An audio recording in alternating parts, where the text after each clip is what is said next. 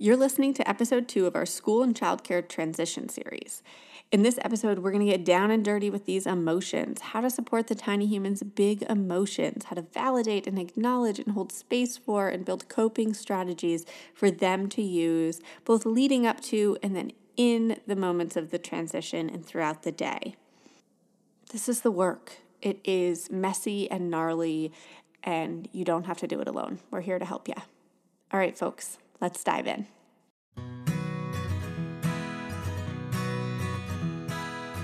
Welcome to Voices of Your Village, a place where parents, caregivers, teachers, and experts come to support one another on this wild ride of raising tiny humans.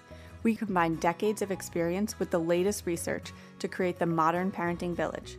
Let's dive into honest conversation about real parenting challenges so it doesn't have to be this hard. I'm your host, Alyssa Blask Campbell.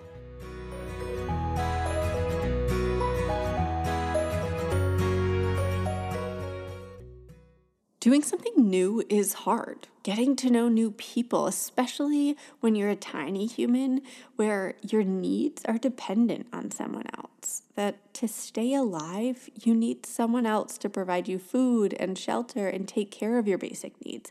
And so when you're going to be leaving your attachment caregiver and going to somebody new, it's scary and uncomfortable because you're trying to learn Am I safe here? Will this person keep me safe? Children will have to do this with any attachment caregiver, including you. And it takes time. It takes time to get to know each other and to figure out the rhythms. And in that time, it's often pretty messy. So, what do we do with the mess? First, I want you to know that it's totally normal for it to be messy.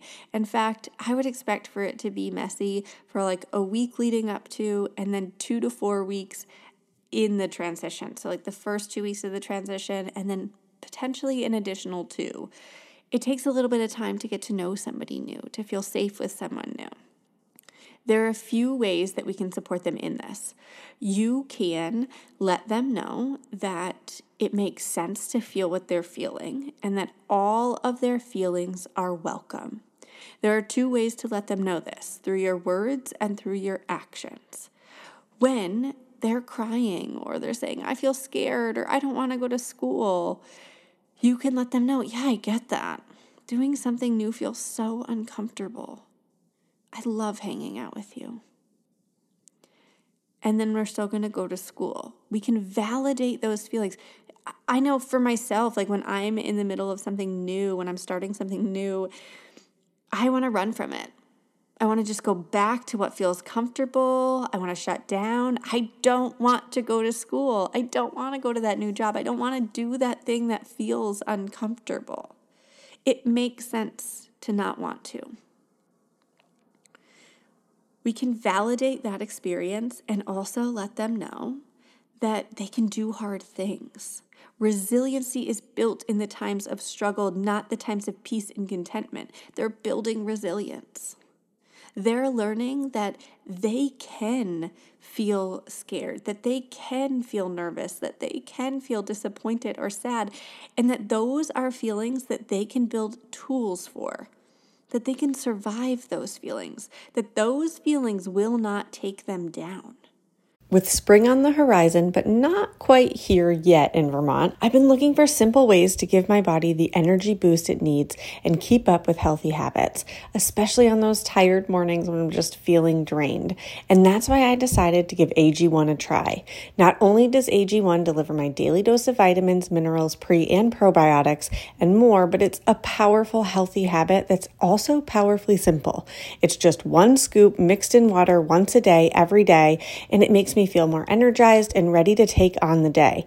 It's a morning ritual that gives me peace of mind, and then I'm getting comprehensive nutrition that supports my immune system and keeps me going all day. As a parent of two amazing kids, longevity is on my mind more than ever before. I want to make sure I'm taking really good care of myself so that I can continue to show up for the moments that matter. Every day, AG1 helps me build long term health with daily nutrients that support brain, gut, and immune health. All it takes is one scoop a day, and I'm setting myself up for the long run. AG1 is the supplement I trust to provide the support my body needs daily, and that's why I'm jazzed to welcome them as a new sponsor.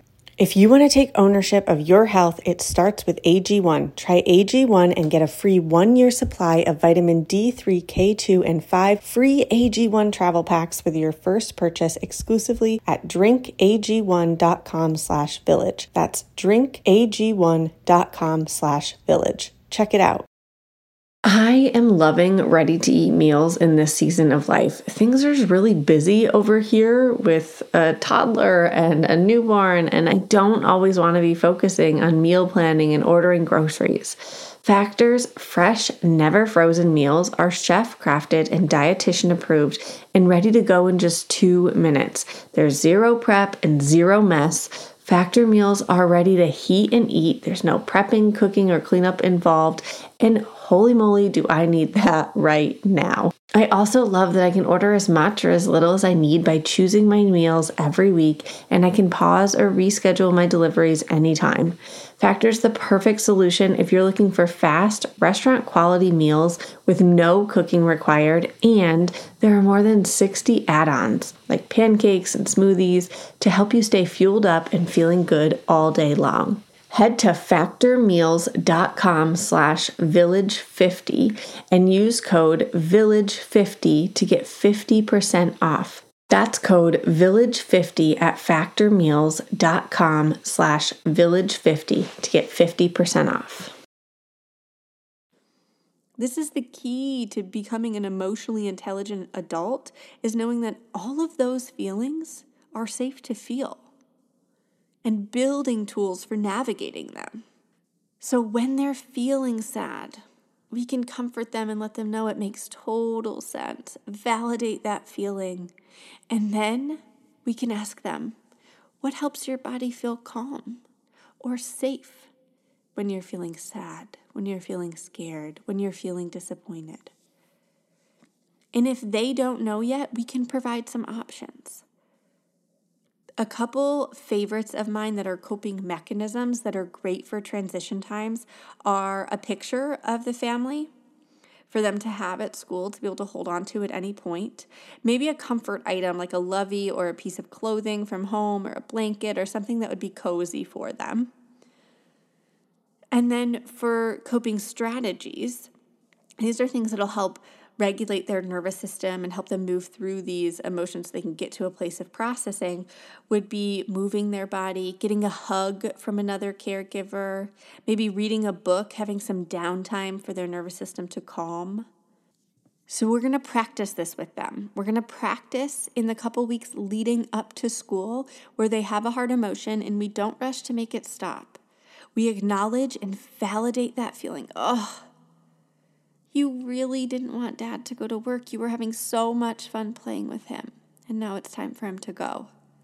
I get that, babe. It's okay to feel sad. As dad's leaving and the child's crying, and then pausing, being there with them, allowing them to feel sad, and asking, Would you like a snuggle? Would you like a picture to hold of dad? We'll offer two choices. And bonus, if you make visuals here, picture of the family or visual options of like reading a book or moving their body or asking for a hug so that they can just grab the visual rather than having to say any words in that moment. Y'all know how I feel about visuals. Here for them. And then once they're calm and it might take a little while. They might need some time to feel. Your job is to regulate your nervous system so that you can allow them time to feel. It's not our job to take away their hard feeling for our comfort.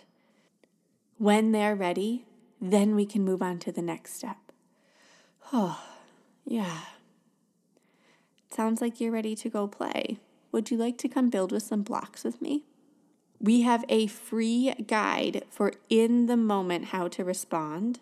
You can go to emotioncoachingguide.com and it'll guide you right through how to support kids in the moment. It's downloadable PDF you can find all of our tools and resources on our website, seedandsew.org. Click on that Parents tab, and it'll take you right over to free downloads and workshops and things that can guide you in this. Remember, you are not failing if your child is feeling. Success for me looks like a child who knows they're safe to feel, that they're allowed to have hard feelings, and that you can handle them. And handle them doesn't mean make them go away. You've got this, and we've got you. Buckle up for tomorrow's episode where we dive into when to talk about it, when to talk about the transition, and how to navigate any anxiety that might arise. Thanks for tuning in to Voices of Your Village. Check out the transcript at voicesofyourvillage.com. Did you know that we have a special community over on Instagram hanging out every day with more free content? Come join us at seed.and.sew, S E W. Take a screenshot of you tuning in, share it on the gram, and tag seed.and.sew to let me know your key takeaway. If you're digging this podcast, make sure to subscribe so you don't miss an episode.